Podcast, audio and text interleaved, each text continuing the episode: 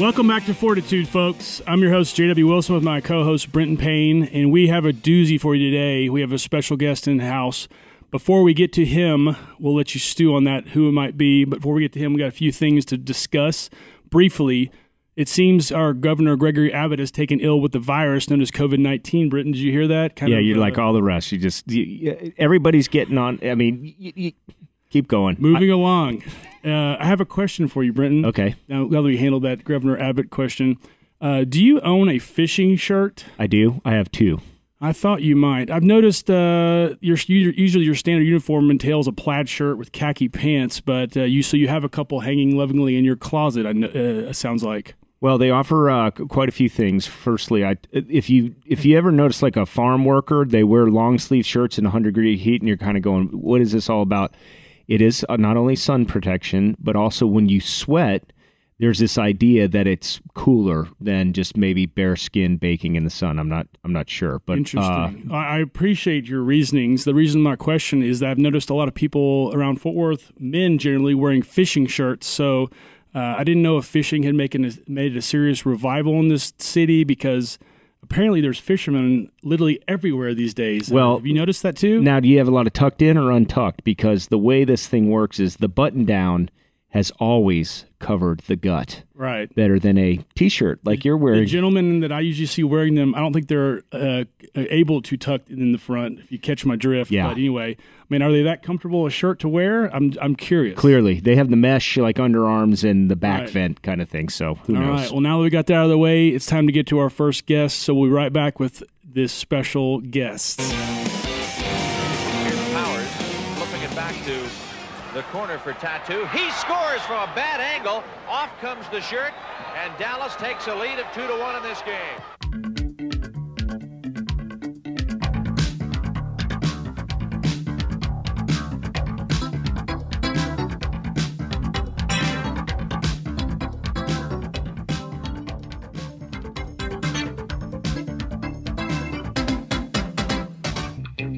All right, welcome back, Fortituders. Today we have a man by the name of Antonio Carlos Pecorari. You might know him by his more uh, famous name, Tatu, of famed uh, soccer in the Dallas Sidekicks, more more specifically. But Tatu is in studio with us today.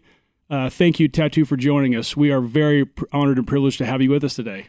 Thank you for having me. Yeah, Indeed. thanks for being here. And go ahead. Why don't you um, announce where he's from? Because going, I know I'm you guys. Go, I'm going to. and then Tatu will correct you. Okay, Tatu. It, so, from my extensive research, you were born in a little town in Brazil called called Marinque.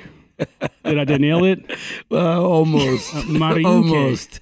How, how, would you say it? If you're shooting on goal, you miss by 20 yards, but that's yeah, okay. Say it one more time. There we go. that he got it. Nailed it. Nailed it. Mairinque. Mairinque. Mairinque. Mairinque. Yes, I think yes. I'm saying that, but I'm, apparently I'm not. So anyway, Tatu came to us or came to the United States in 1981 as a 19 year old. You'd already been playing soccer for a period of time. Uh, your first play with the Tampa Bay Rowdies, you scored a hat trick on your very first game without ever practicing with the team. Uh, that that was pretty a substantial moment in your life, I think that transitioned into the Dallas Sidekicks, where you spent 19 years, 84 to 03. You won four championships before retiring in 2003. Looks like you can still play a little soccer now. I'm just just throwing it out there. Um, I took, still do. You still do. I figured as much. You took over uh, the Sidekicks head coaching job from the legendary Gordon Jago. Uh, you also and you played and coached from '98 to 2003 with the Sidekicks. You're the only player, and we're just doing some stats on you. We'll go into all these nice questions here in a second, but you're the only player in the history of, of indoor soccer to win Player of the Year and Coach of the Year in the same season. That's incredible. Nice job. Uh, your coaching record 63 53 with a 7 and 3 record in the playoffs. Um, on 2010, a team called Sting 95, which we'll ask you about more, won two national titles in one week. Never before done that. Uh, you were co-owner and GM and head coach of the Sidekicks in 2012. Did that for three seasons, correct? Yes, sir. Okay. Uh, you're currently head coach of the Mesquite Outlaws. That's where you're spending most of your time these days uh, in the Major Arena Soccer League. Uh, you got to carry the torch in the 2002 Summer Olympics in Salt Lake City. That's a big deal. Uh, second all time in goals. You're second all time in most seasons played, 21, Brenton, and second all time in points scored with 1584. Second in game winning goals, 77.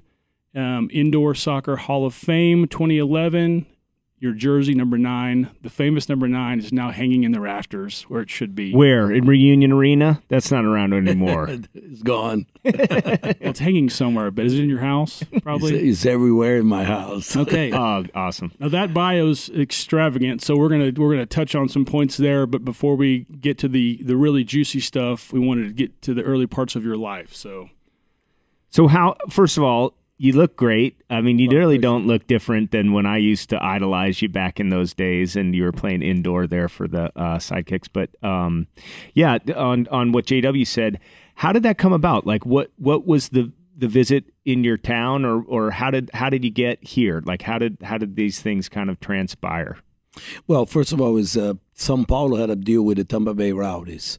So we got to bring the American young players to train in Brazil and get the young Brazilian players to come and play here. So that was the idea.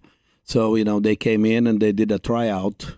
You know, first the um, you know I was playing with the, the first team with São Paulo, and um, there was a deal where they they got some futsal players and and some us some of the the outdoor players to actually you know try the indoor game. Uh, you know, it was a situation where it's basically if you want to do it, do it. If you don't, don't. If yeah. you have any interest to go to the United States, do it. If you don't, don't do it. So I went the first time. It was two days, and I guess I did well on the first day. Then the second day, I said, I'm, i have no interest to go to America. you know, I can not speak English. I said, I, I, you know, I'm a small town, Brazil. I that I'm not traveling. I'm not going nowhere. So I didn't show up for the second time. Suddenly, I'm, you know, I'm training with the with the, the outdoor team, and you know, the call come in, and they said, "Why you're not there?" And I'm like, I didn't know I was supposed to be there. Yeah. And they said, no, they specifically asked for you. I said, well, all right. So, you know, get your things, get up there, and let's go. And that's how we start. How old were you at that time? Uh, it was 18. Yeah. You know, I was going to, to 19. So, how big was your first contract Tatu, if you mind us asking? was it was it worth mentioning or? No, for me, you know, it was, a, it was way back. I don't remember. But the good thing about those days is, you know, uh, I didn't want to come. Okay, be honest with you. I had a uh, hepatitis, you know, the year before, and I promised mom. I said, "Hell no, we, you know, we miss Christmas, we miss uh, my birthday, and we miss Carnival, which is big in Brazil then." Yeah. Uh, so, you know, I told her, I said, "No, we'll, we'll make up for those those dates we lost." So then it suddenly came came an opportunity to come to the United States. So I I really didn't have no interest. Okay, so. Um, I got a lot of la- leverage with that because I didn't want to come, and they say, "Well, we need you to do this because this is important for the the club." Mm-hmm. You know, so um, they came to me and says, "We'll give you the loan money."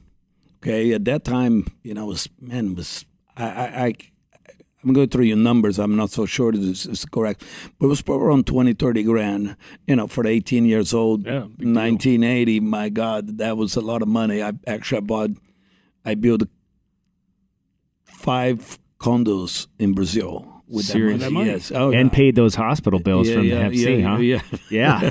and you, you, went out and sold these condos as you built no, them? basically, I, I have rental in Brazil because the goal was to come here, you know, play for a couple of years, then go back home. And, and that couple of years turned out to be, you know, my life. So who knew yeah. you were a developer too? Fantastic. well, go ahead. Well, you know, for me, is uh, growing up. You know, I, I, come from a poor family.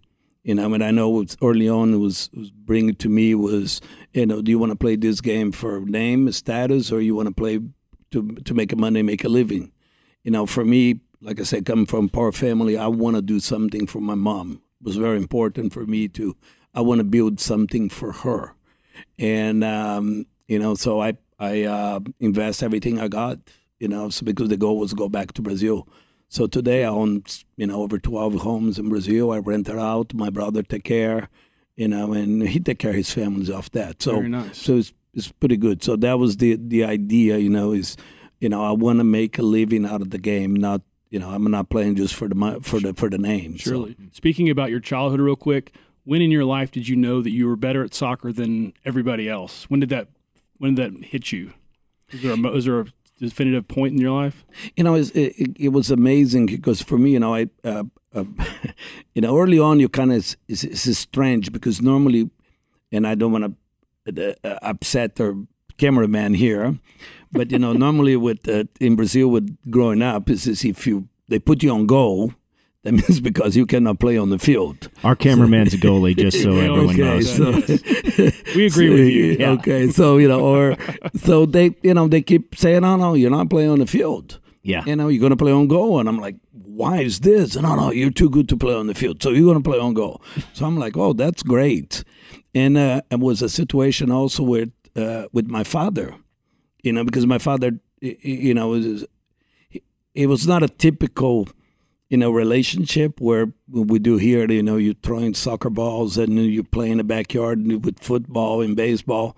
I never had that with my parents my father okay? So it was you know he works you know very busy didn't have the time to to be in the backyard and, and play with his son. So somebody in the uh, you know he used to go in a bar and have a few drinks. And somebody told him say by the way you know your son is pretty good. And he's like, my son. He said, yeah, he's, you know, fantastic. He said, you should go watch him. He's great. So, you know, from that point forward, you know, daddy came to every game. Oh yeah. And I start, you know, and so he, somebody told me the story. I'm like, oh, okay. Now I know why my dad is coming out watching me. Sure. So, Did your mom too? She came to every game, uh, huh? y- you know, mommy, mommy came to one game and I played the worst game of my life. Oh man. I trying so hard to please her. Yeah. and trust me, everything I touch, it went the wrong direction, and I'm like, my God, is the game I'm I'm asking to, you know, to do the best I can, and they, I really screwed up. Actually, I was sub at halftime, and I feel like never again, and I so. I feel so bad because that's the one was the most important game in my life, and I I didn't do well. Nice. We both have wives, so we kind of understand that problem with the mom. I'm just kidding, ladies. So can you explain? So well, let me ask this because you brought up futsal and that outdoor. So did you come from the futsal side or the outdoor side when you were brought up into the ranks? Well, it- growing up in Brazil, we play, I play a lot of futsal. I didn't know that had been around. So how long had that been around? Uh, Just- well, well in, in, the, the futsal has been around forever, but the the real futsal the, today they play in a different. The courts are a little bigger, the fields. okay, but it's a heavier ball, right? So Correct. it stays on the ground. Correct, but Mm-hmm. the, then they also change. Now it's a little more bouncing ball. Okay. Before it was very heavy, Yep. really stay on the ground. But it was play on a basketball court, Mm-hmm. so it was very easy for you to, you know, you just put two small goals and that was it. Yeah. Um, so I start with that, and I love actually I love that game because it's, it's, it was very good to develop. You touch the ball a lot. That's Mm-hmm. four v four plus the goalkeeper. So uh, I enjoyed the game. Then I turned pro playing the outdoor game. I was with São Paulo playing the outdoor game. Okay. And when I came to America, and I was I came and I played.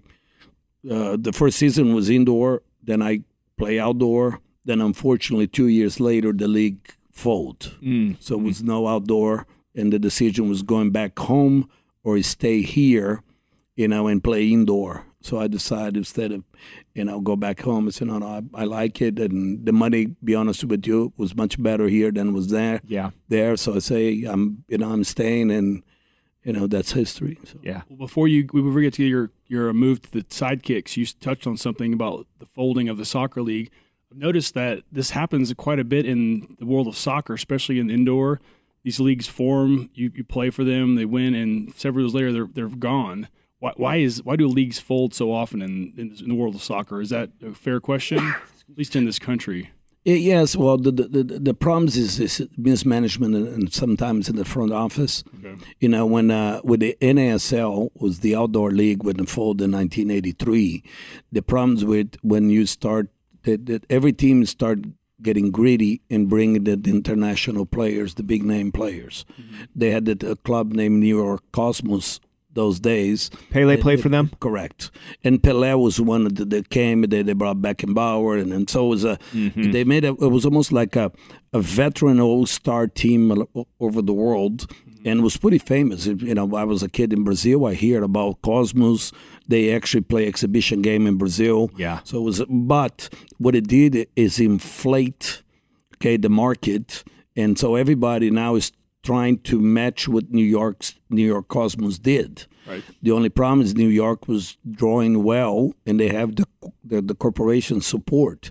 So the, the, the, the income and the sponsorship was excellent. Where everybody else trying to do the same, and there was a no fan su- fan support, and also the sponsorship was not the same. So a lot of teams went bankruptcy. Uh, then in, in the indoor, the problems that you have sometimes is you have people who do not have the financial backing to get involved, and but they all believe they have the right answer to do. Okay, and unfortunately, when they come in, they do the sa- make the same mistake as everybody else did in the past, Right. and then they cannot sustain, you know, financially, and then it's gone. You know, and and and, and you know, to play indoors is you know the problems you have to rent the arena is more expensive than than just play futsal in a basketball court. You know, so Surely. Well, and then the fans, and you look at how much competition with entertainment, even now, and things like all of those things. So, um, I'm going to go off a little script here. Please. Uh, so, where you want. uh, You always do. I think about being an 18, 19 year old guy. You're coming here, you're doing it because you, you want to take care of your mom financially. What was the first night in this country like? Do you remember that? Like, Oh, yes, so, so get, get, can you just bring us to that?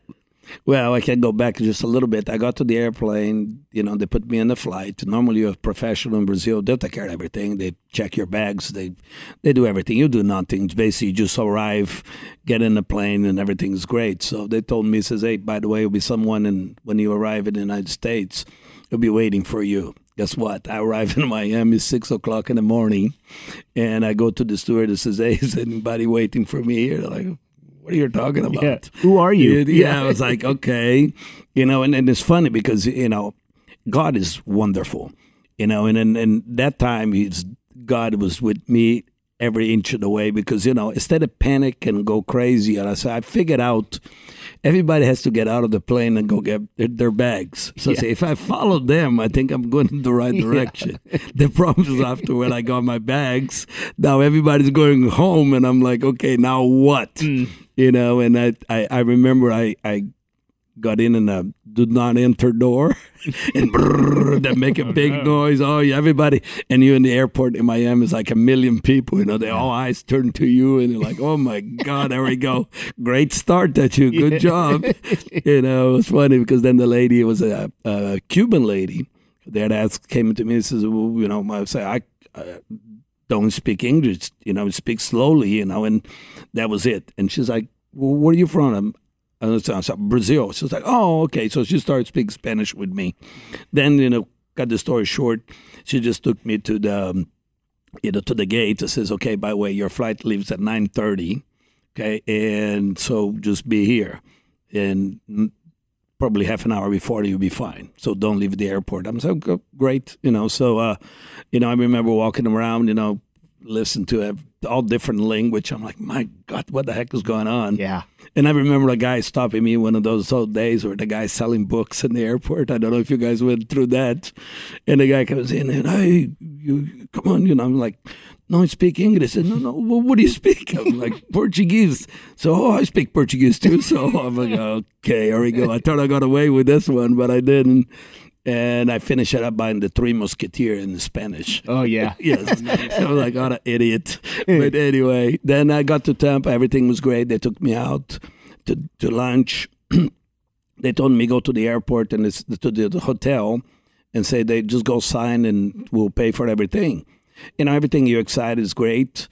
You know, then in the morning comes and I start realizing, I said, well, I don't speak English. I cannot read in English. So how oh, am I going to order? How am I going to talk? And, you know, I was like, this is, this is crazy. So that was my first day.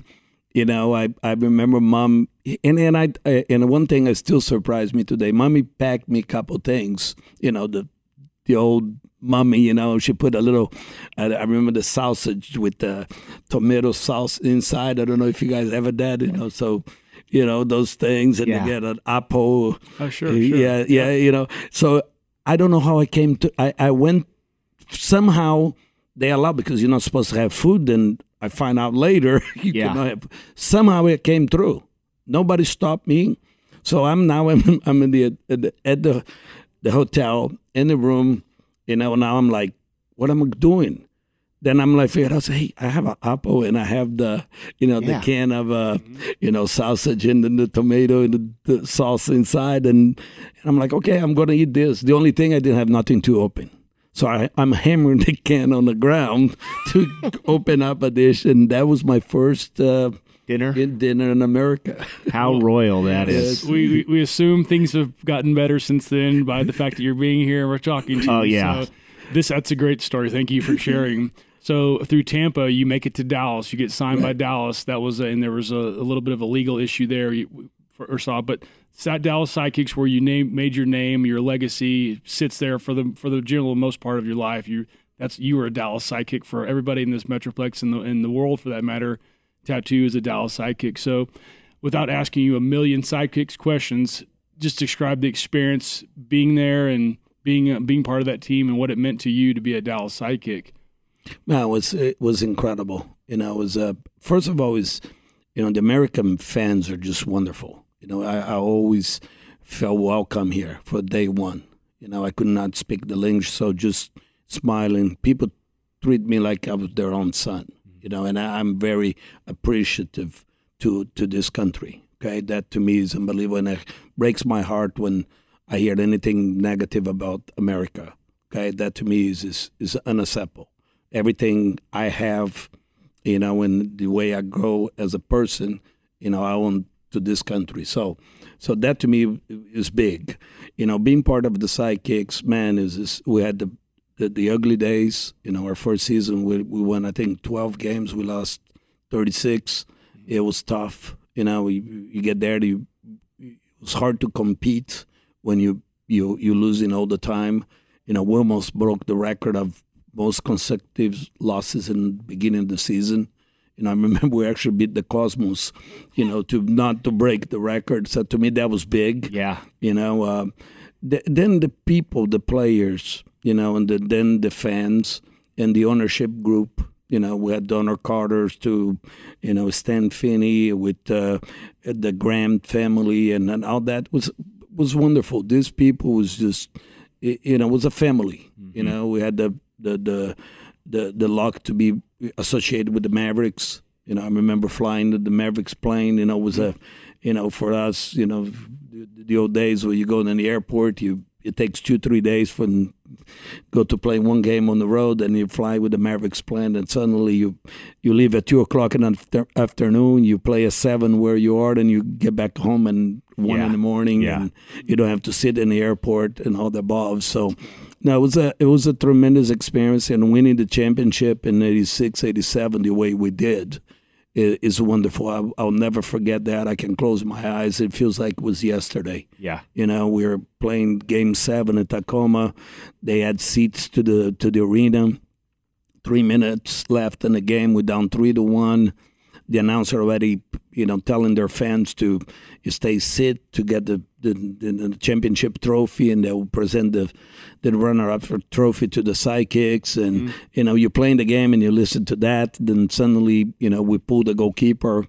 You know, we go with six attacker, and then they never work Yeah. you know be Yeah. honest with you is a is a is a toss up and um, man we went from down three to one to tie the game three three you know and finish it up winning on overtime and i i remember too at this moment when I- you look at the people's face it's like 22,000 people you know with their eyes wide open you know just stunned Yeah. they didn't know what the heck happened Yeah. and we all just jumping and going crazy, you know, and uh, and that was one of the, the, the, the few games where we have traffic coming to the right, to the arena. So it was, uh, you know, it was it was wonderful. You know, I'm very thankful to our Lord and to to to everyone, to to the fans and to the people here because it was it was, it was a wonderful time. Yeah. So can you explain the history of taking the shirt off when you score the goal? Is there something ceremonial about that or or did it just ha- what happens there?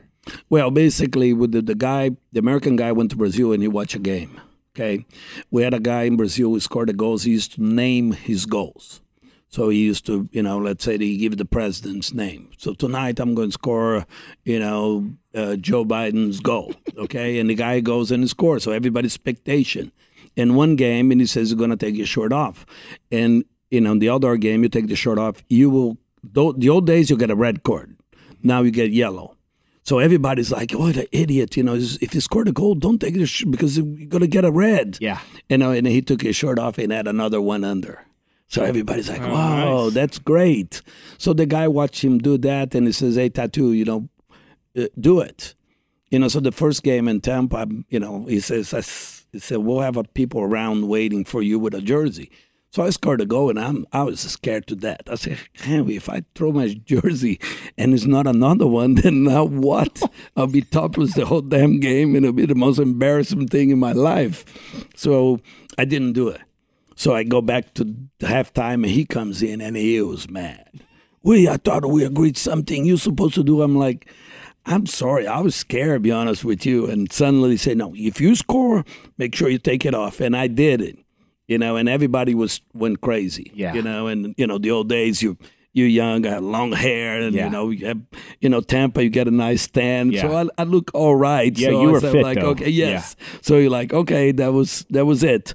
Then when I came, when we came to the Sidekicks, you know, Donald Carter, you know, he's, he's a Baptist. He did not, he didn't like the idea because he felt like it was more sexual mm-hmm. type of, mm-hmm. you know, he didn't want to be associated with that. They finished it up convincing him with a good idea. Mm-hmm. You know, and for early on it was good because a lot of the media people and the TV guys, they didn't know nothing about soccer. But it was easy to talk about the crazy guy who would after he scored a goal, Yeah. he take his shirt off. So we got a lot of you know mileage off that uh, publicity for the team. We're And- going to and- do the same with our show. JW is going to do it, though. that you look, you guys will look great. We'll do that off off camera for sure. But, uh, yes, yes. Hey, the ladies are coming, so you Uh, guys yeah, okay? yeah. See, No, they're not coming for me. I can tell you that. That's where they're coming for you. Yeah. What? Uh, how many jerseys do you say you would you say you took off in your career? Well, basically, the, the beginning we would do on the uh, home and on the road. So it was a kind of, you know, kind of embarrassed sometimes on the Mm-hmm. road throwing the shirt. So uh, I would say probably 75% of the goals I score, you know, I throw the jersey. You know, some, thousand thousand times maybe well, was, but it was probably, let's say around six, 700 times. Yeah, yeah. That's a lot of times. Yeah, yeah. It was one game. You know, we, we run out of jerseys. The guy came to me and said, "Hey, if you scored again, don't do it because So we they don't had a, have they had a backup of jerseys They- they- on the bench for Yeah, you. Oh yes, How many would they carry? uh, T- probably just- six, seven, eight. just Yeah, case. I know. It's That's just incredible. Okay, I'm going to play. We're going to wrap it up here, but I'm going to play a sound. I want you to. I want you. First thing that comes to mind when you hear this, what the feeling is. What's that make you think of when you hear that? uh, feels great. Well, before you go, tell us about the Mesquite Outlaws real quick because we we've been following these Oh, yeah. guys. Yeah, yeah. Uh, we, we tell us how the team is, how you guys doing. And how we can get our fans to look at the site or get out there and watch you guys play. uh, a- at this moment, we uh, it's off season, so it's it's starting December, and um, you know, great great group, great relationship with uh, the ownership. Uh, the guy who's Iranian, he plays uh, before they play soccer before, so he's not just a guy who wants a franchise. So he loves for the game. He actually tried out with the Dallas Dallas Tornadoes in 1970, so he didn't make it. So it's a it's a good environment. It's a it's a good opportunity for the local players.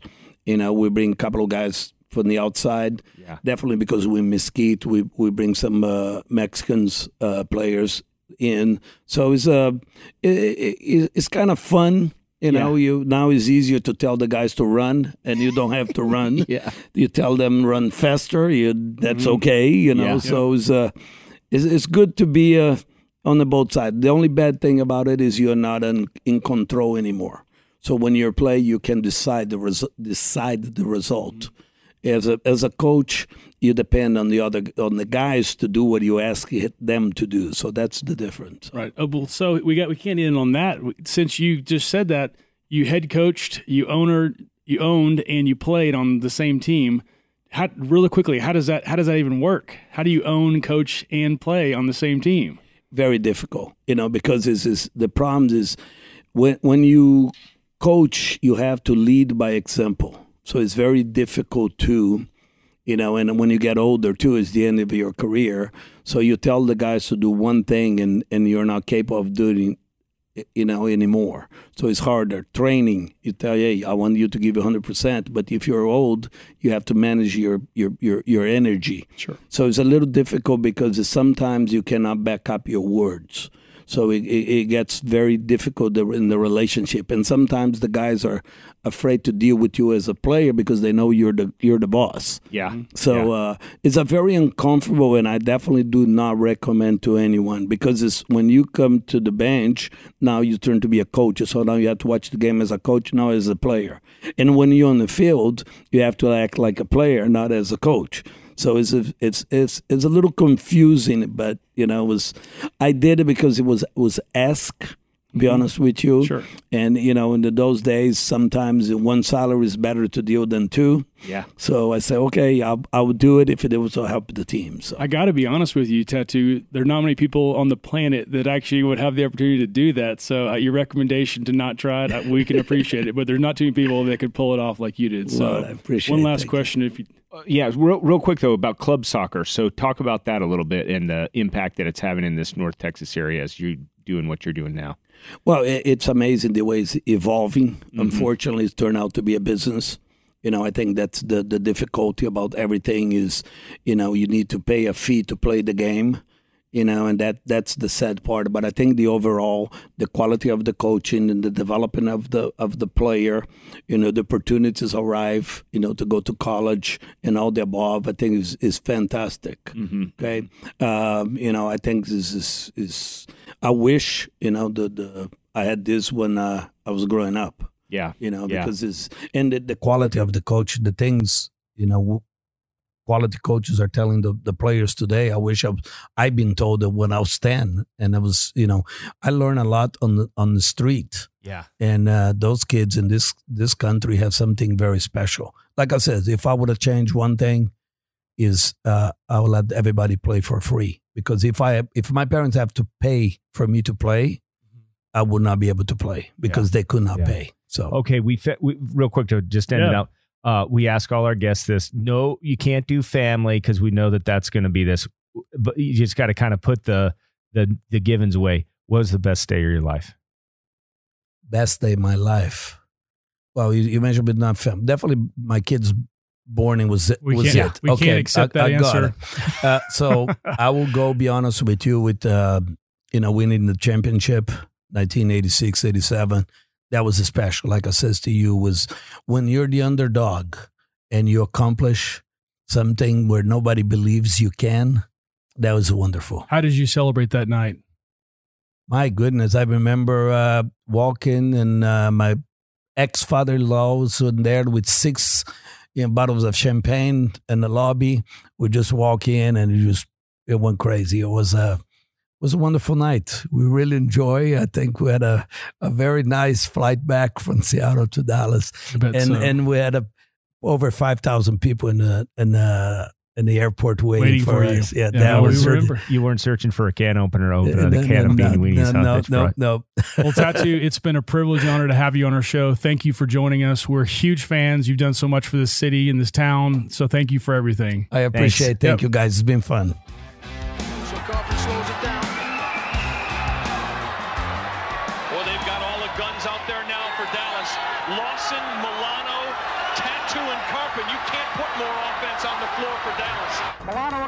Across line to Tatu, right side. Double team by Mason. Tatu comes away with it. Drive! Tatu tries to go around. Mason gets the shot off. It's in. It's in. The Dallas Sidekicks. It's in. 1987 MISL champions. Tatu with a blown blast. Karpun with the goal. The Dallas Sidekicks have won. Down two goals with 2.48 remaining in the fourth period. Everything was set up for Tacoma to be the champion. You know, and, and us to win it, I think took a while to, to really realize. This incredible story has finally come to an end, and they will live happily ever after. Incredibly, the Sidekicks have won the championship.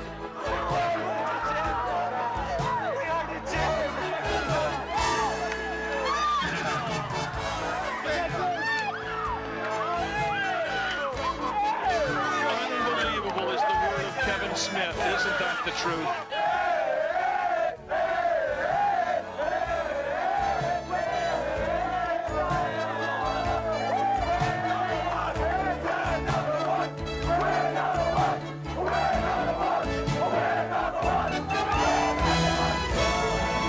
was just unbelievable. You know, we, I, you know, we always expect somebody to be there, but not five, 6,000 people. And that was great.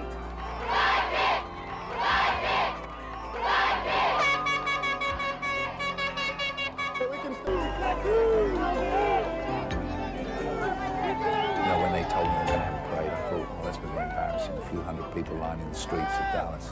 Um, and I was a bit concerned about it, over 10,000. I mean, it just was surprise upon surprise. And, uh, and the emotion that we all felt at that time, uh, as I've said then, uh, if we live to be 100 years, if we win championship after championship,